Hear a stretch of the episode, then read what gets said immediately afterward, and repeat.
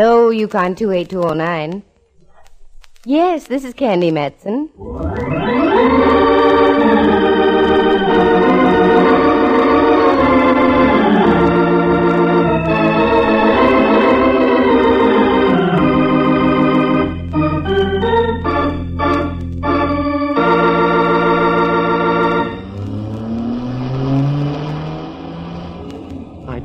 Declare, Candy, this is a madder dash than the one made by Paul Revere. Look out for that man. I see him, Rembrandt. I know it, you know it, but does he?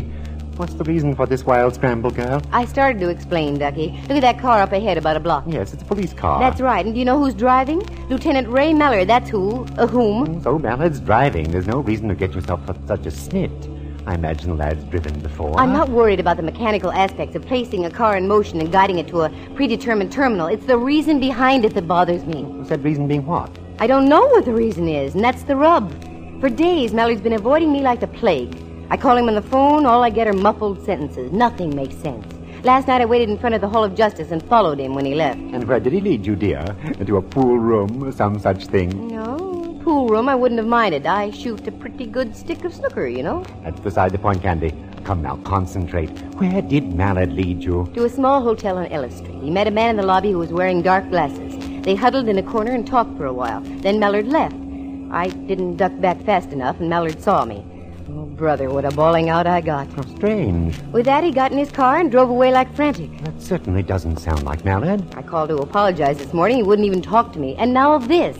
He never drives a squad car unless it's absolutely necessary. Now you've got me curious. Something must be up. You're darn tootin', and I want in on it. Yes.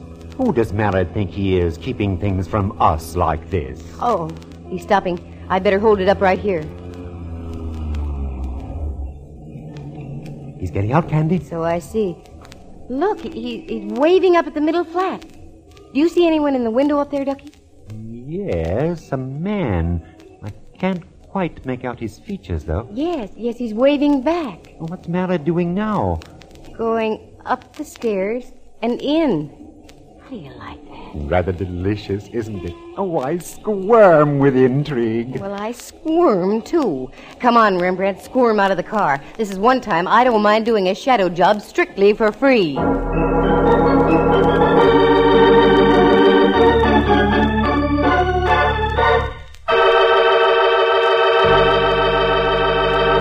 From San Francisco, the National Broadcasting Company presents another yarn in the adventures of that attractive private eye, Candy Matson, Yukon 28209. I knew there was something wrong three days before. Whenever I walk into Mallard's office in the Hall of Justice, where he lieutenants for the San Francisco homicide, and all I get out of the big guy is an ugh, something's foul in Dixie. You can play that in any key you like. And the ughs kept up, mentally and verbally. Add that situation with Mallard's mysterious friend in the dark glasses, and you've got something. Especially when Lieutenant Boy stops off at an old flat, waves to a gent, the gent waves back, and Mallard goes inside. now we're all tidy and up to date. We waited for about 20 minutes outside by my car. Two or three other people came and went. Finally, Mallard came out carrying a very small box in his hands. He put it inside his coat pocket. The bulge wouldn't show any more than usual. That's where he keeps his police gun. Then he got in his car and drove off. Rembrandt and I immediately went to work. Object? A social call on our unknown friend in the second floor window. Must say, Candy, this is most mystifying. That it is, Ducky. In all the years I've known Mallard, I've never seen him act like this before. What are we up to now, Dove? We're going to take a look at the guy Mallard went to see. Find out what he looks like. What sort of a racket he's in. Supposing Mallard hears about it, won't you be even further into the doghouse? Indubitably faithful old friend. But that's the chance I'll have to take. Hmm, here we are. Little flat. This must be one of those babies built before the fire and the quake. Yes, all the 1906 conveniences, including a door knocker. Well, give it a blast, Ducky. As you say, this sort of place gives me a galloping case of depression. Yeah, I know what you mean. All the ghosts of the past half century. Try it again, Rembrandt. Any harder, and the building will slide off its foundations. What is this? You could have heard that last knock out of the Farallones. Maybe he didn't hear you. Anyone in the neighborhood would have heard that knock. I'm going to try the door. Ah, voila. Except that it only moves about two inches. Shove on it, dear. My thoughts exactly. It gives a little. Help me, Rembrandt. Very well. Hey, hey, look. Under the door. That's blood. I wouldn't call it ketchup.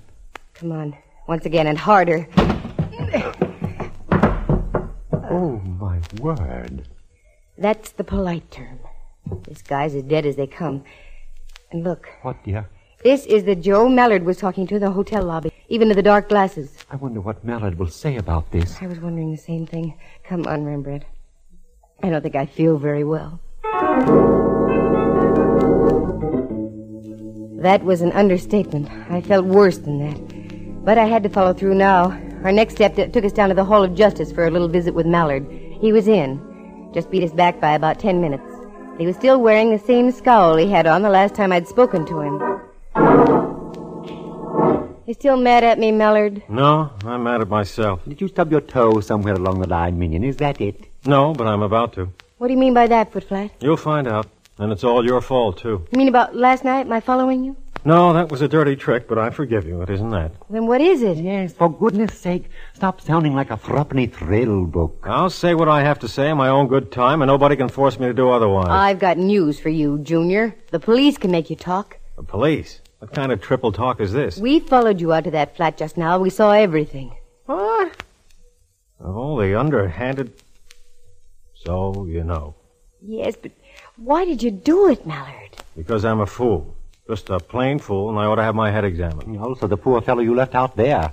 He needs his head examined, too. He sure does. It's got a hole in it about the size a 45 slug would make. Wait a minute. What are you talking about? Don't you know? I thought I did. Now I don't think so. Now, come on, quick. What's this hole in the head routine? He's serious, Candy. I really think he is. Darn right I'm serious. Come on, spill. Okay, okay, I'll tell it to you like you don't know. We followed you out there. You wave up to the second story. Man looks out the window and waves back. Check. You go inside. We wait. Twenty minutes further away. You come out with a small object in your hands. You put said object in the inside coat pocket. Good report. Most efficient. You drive off. We go up to pay a visit. The host wasn't willing. He'd been shot to death. What? Oh, brother. And you thought I'd done it? Well? well, really, Mallard, I don't see anything to laugh about. That's because you're not sitting where I am. Oh, Sister Susie, did you get your clues all fouled up? Let's get out of here. We got work to do.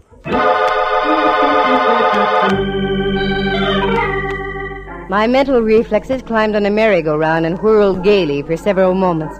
I was really confused. I didn't have time to do much about it because Mallard whisked us back to the flat. An hour later, the joint had been carefully gone over, photographed, and the body of the poor guy removed to the coroner's office for an autopsy report.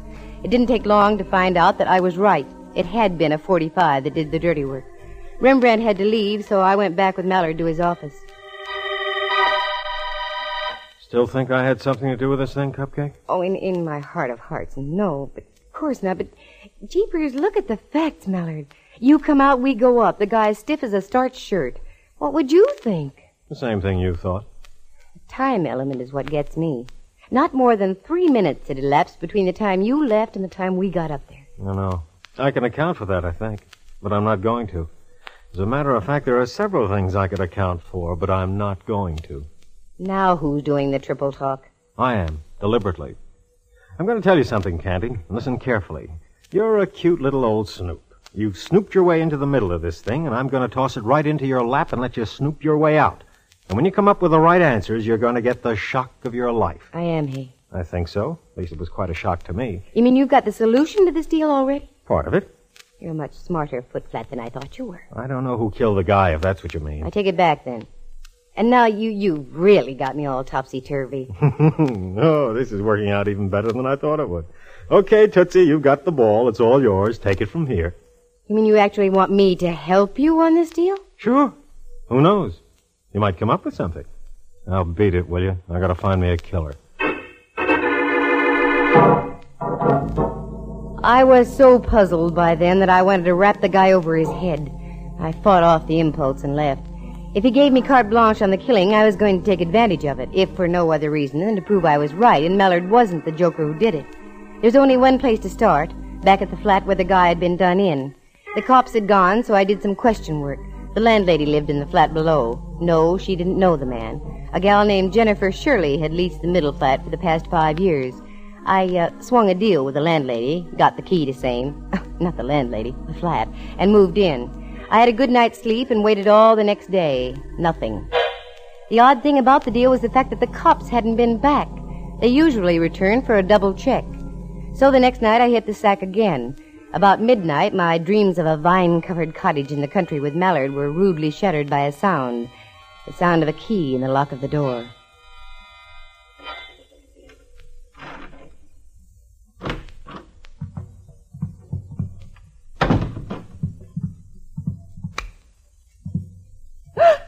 oh, sorry I frightened Jennifer.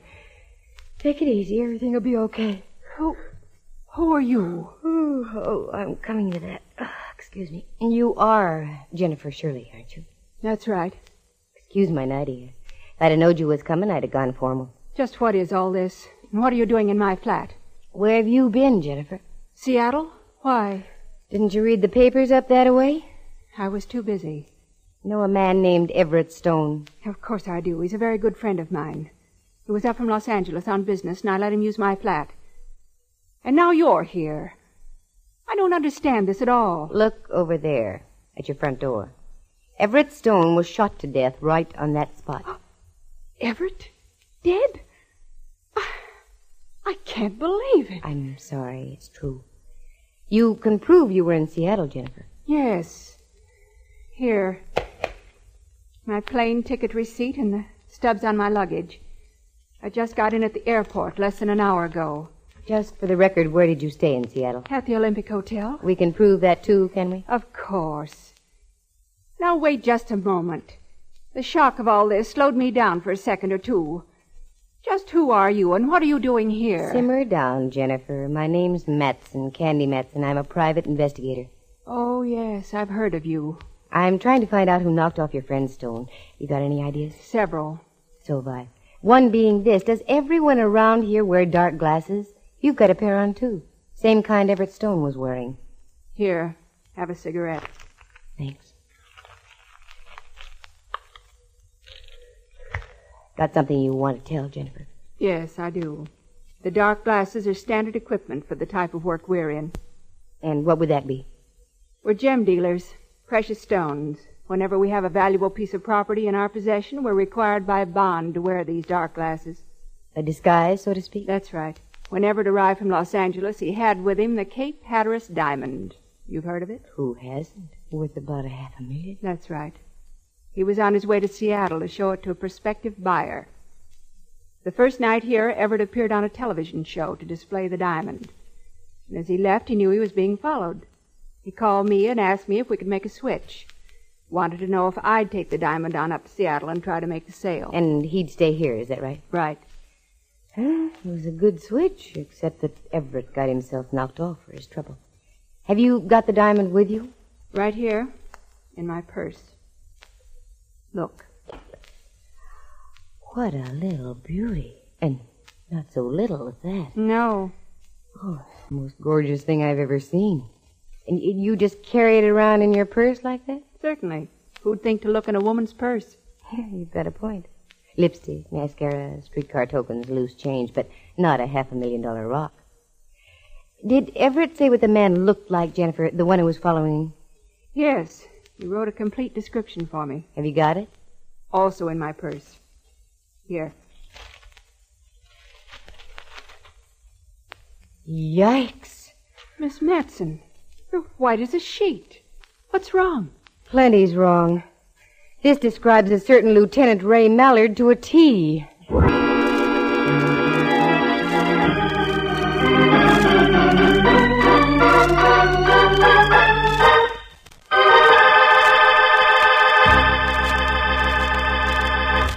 From San Francisco, you are listening to a National Broadcasting Company presentation, Candy Matson, Yukon 28209.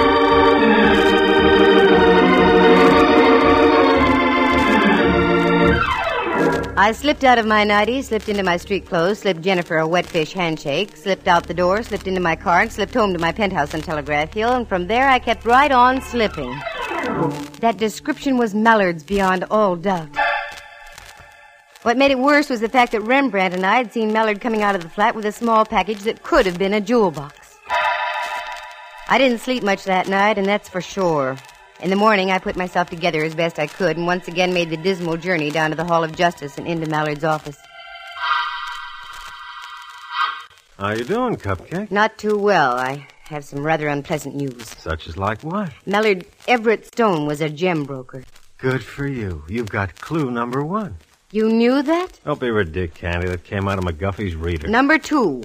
He had the Cape Hatteras diamond with him when he arrived from Los Angeles. Atta girl, you're getting warm. He switched the rock to a gal named Jennifer Shirley. She took the diamond on up to Seattle because Everett thought he was being tailed. Hey, you're getting better and better. What's next? You mean none of this is news to you? Uh-uh. Old hat so far. Well, maybe this won't be old hat. Everett wrote a description of the guy he thought was following him. He gave it to Jennifer. It's you right on the nose, Mallard boy.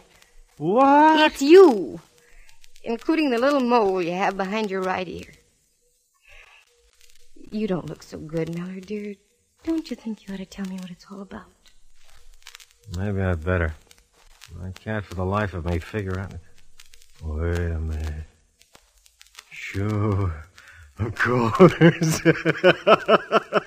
you had me worried there for a minute, Cupcake. Doggone, what is this, Mallard? I'm getting mad. You'll find out. Oh, I'll find out. But when will I find out? Ooh, saved by the bell. Excuse me a minute, Detective Matson. Oh, sure. Lieutenant Mallard, homicide. Lieutenant, this is Sergeant O'Flaherty down on radio. We just got a report from Prowl Car 36. Yeah, O'Flaherty. There's been a dame killed out in that same flat, name of Jennifer Shirley.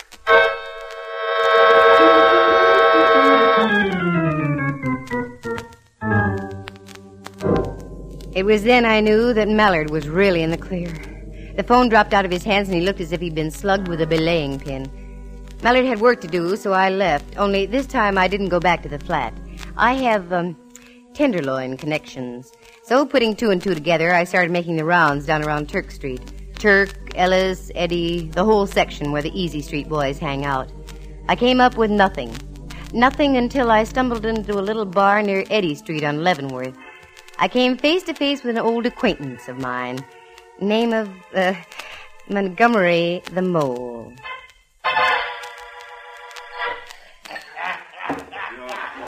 For crying in my beer and making it salty. Look what the high tide just washed in. Hiya, Candy.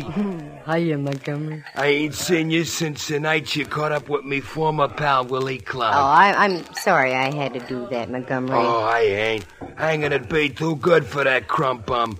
A little second story work ain't too far out of line. I can even swallow a well executed stick up. But when it comes to kidnapping and murder, uh uh Honest characters draw a line. That's why I'm here, Montgomery. Yeah. There have been two killings in the last four days. Hmm, the grapevine must be slipping. I don't hear nothing about no rump outs. They've been kept quiet for a reason. Just what the reason is, I don't know. Have you heard about any of uh, out of town ice men dropping in the last few days? Nah, nah, not a one. Now, look, uh, here's a, a 20, Montgomery. That's all I've got. I'll send you 20 more first thing in the morning. Is your memory improving? Ooh, ooh, just like I never lost it. Well, is there a jewel boy in town? Look right ahead of you up at the bar. Yeah. That's him. If he ain't a hot ice juggler, my name ain't Montgomery. Got in just about uh, four days ago. Calls himself Finch. Oh, Montgomery, I loves you. I'm moving over there. Do me a favor. Tip the bartender off. Tell him to keep my drinks well watered. It didn't take long. A guy from out of town gets lonesome. I was sitting at the bar no more than three minutes, and we were old friends. He kept the drinks coming, and by closing time, he really had a snootful. He offered to drive me home, and oh, naturally, I accepted. We got out on the sidewalk, and suddenly he darted back into the tavern. When he returned, he was carrying something in a paper bag. We found his car and climbed in.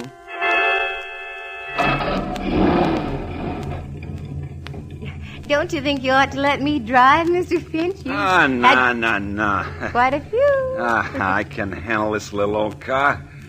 Eh, eh, I'm sort of stranger here. You'll have to tell me which way to go. Oh, sure. Uh, yeah, you go straight up Leavenworth here, and, and then you turn right on Bush. I'll direct you after that. Okie doke. Oh, you sing real pretty. Uh, when did you say you got into town, Mr. Finch? Oh, about four days ago. Uh, let's see. Uh, yeah, that's right. Uh, what sort of business are you in? Business? I'm in no business. Retired, sorta. Got lots of money. Get lots more, too. Hey, look out for that bag. Oh, oh, I'm sorry. How clumsy of me. Yeah, why, why, it's a purse. Why, Mr. Finch. Put it back. I. It's a present for my sister in Riverside. Oh, how thoughtful. Oh, uh, turn left on Kearny Street, will you? Sure. Then, when you get to Washington, turn right one block to Montgomery Street. It's right on the corner. Uh, would you care to come up for a nightcap, Mr. Finch? Hey, now, that sounds like a very good idea. Sure. Nightcap.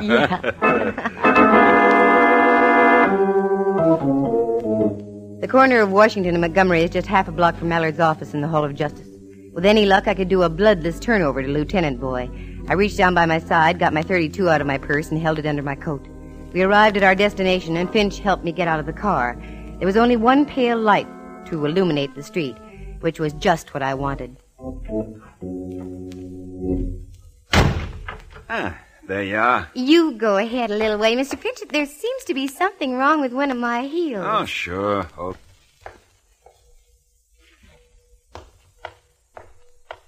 Don't turn around, Mr. Finch. Not if you value your life. This is a gun I've got stuck in your back, and believe me, I know how to use it. Say, what goes on here? I'm almost broke if that's what you're This after. isn't a stick up. See that door up the street in that big building? Hmm. Just keep walking right on into that door.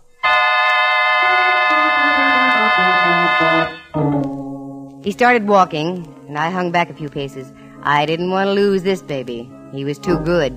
Because that purse he had in the paper bag was the one owned by Jennifer Shirley. I'd never be able to get forget that purse. It contained the Cape Hatteras diamond.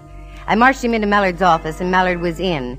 I gave him the full scoop, and in less than half an hour, we had one sad Finch behind locked bars with the promise of a full written confession of two killings and one diamond theft. I had never seen anything fall into place so easily. A few minutes after we returned to Mallard's office from putting Finch into his ungilded cage, there was a knock on Mallard's door. Come in. Is I Gumshoe? What on earth did you call me for at this hour of the night or morning? Yeah, come on in, Rembrandt. This ought to be fun. Oh, you too. Yeah. Why aren't you home getting your beauty rest? Oh, we just wound up a couple of killings, dear. Those of Everett Stone's and Jennifer Shirley's. Well, bully for you. And I had nothing to do with it. Candy did it all. I left her strictly alone, and she came through like a trooper. Uh, there's only one little thing she's overlooked. When she comes up with that, she'll have solved her best and last case. Last, Kate. What are you talking about, Mallard? Captain Mallard, this is Riley on the top deck. Captain Mallard? What is this? Yeah, Riley. We got this uh, Finch joker all booked and fingerprinted. He's in the Lysol dip now, then we'll tuck him into Betty by for the night. Good. We're changing shifts now. Anything else you want from me?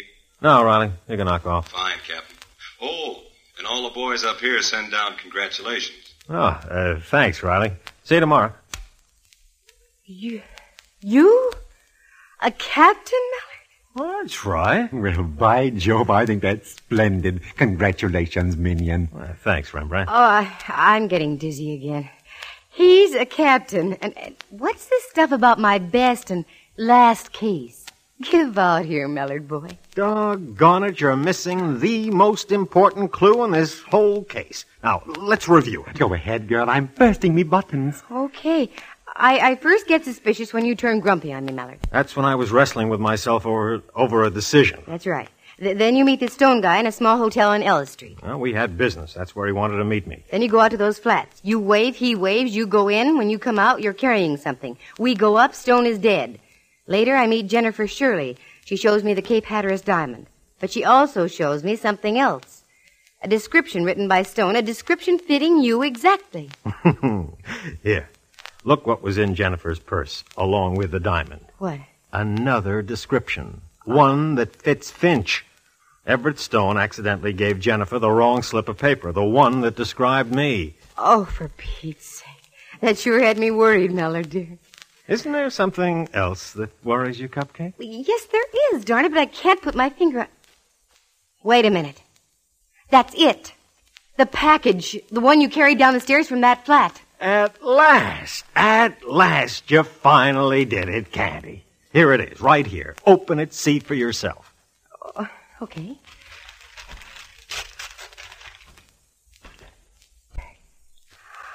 Well, it's beautiful. What a lovely ring. Did you steal this from Everett Stone?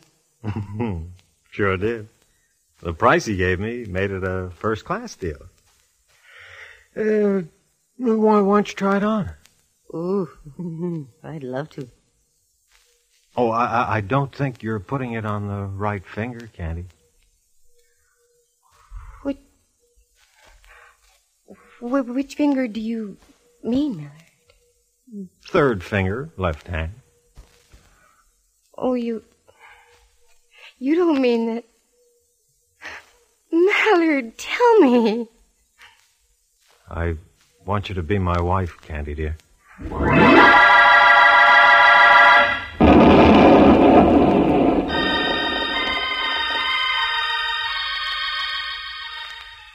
Oh, say it again, will you, Mallard, dear?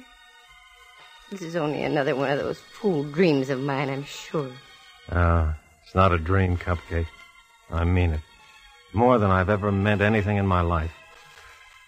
Will you marry me, Candy? You big idiot.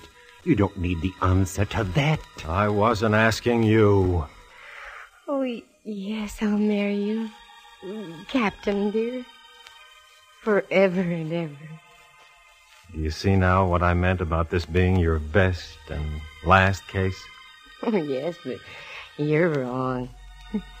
I have another and a bigger case coming up. Uh, what's that, you little monkey? Trying to be an awfully good wife to you. My word. I was wondering, Hmm? Uh, what, Rembrandt? when you're married, how shall I address you? Oh, that's easy. Just Mrs. Captain Mallard. Why, I won't even have to change my initials.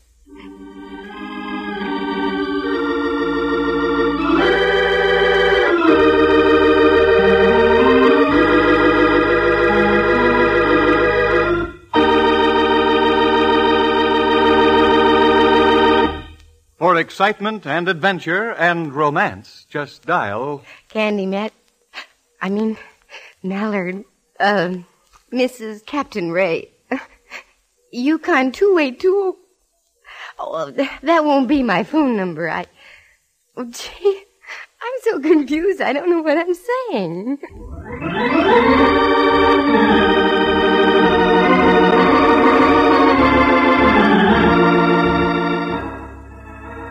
Heard on the program were Jerry Walter as Montgomery the Mole, John Grover as Finch, and Helen Kleeb as Jennifer Shirley.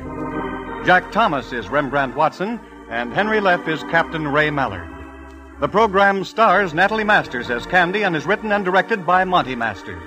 Sound effects are created by Bill Brownell and Eloise Rowan is heard at the organ. Our engineer was Phil Ryder. The characters in the story were entirely fictitious. Any resemblance to actual people or names is purely coincidental. The program came to you from San Francisco, and this is Bud Heyde speaking.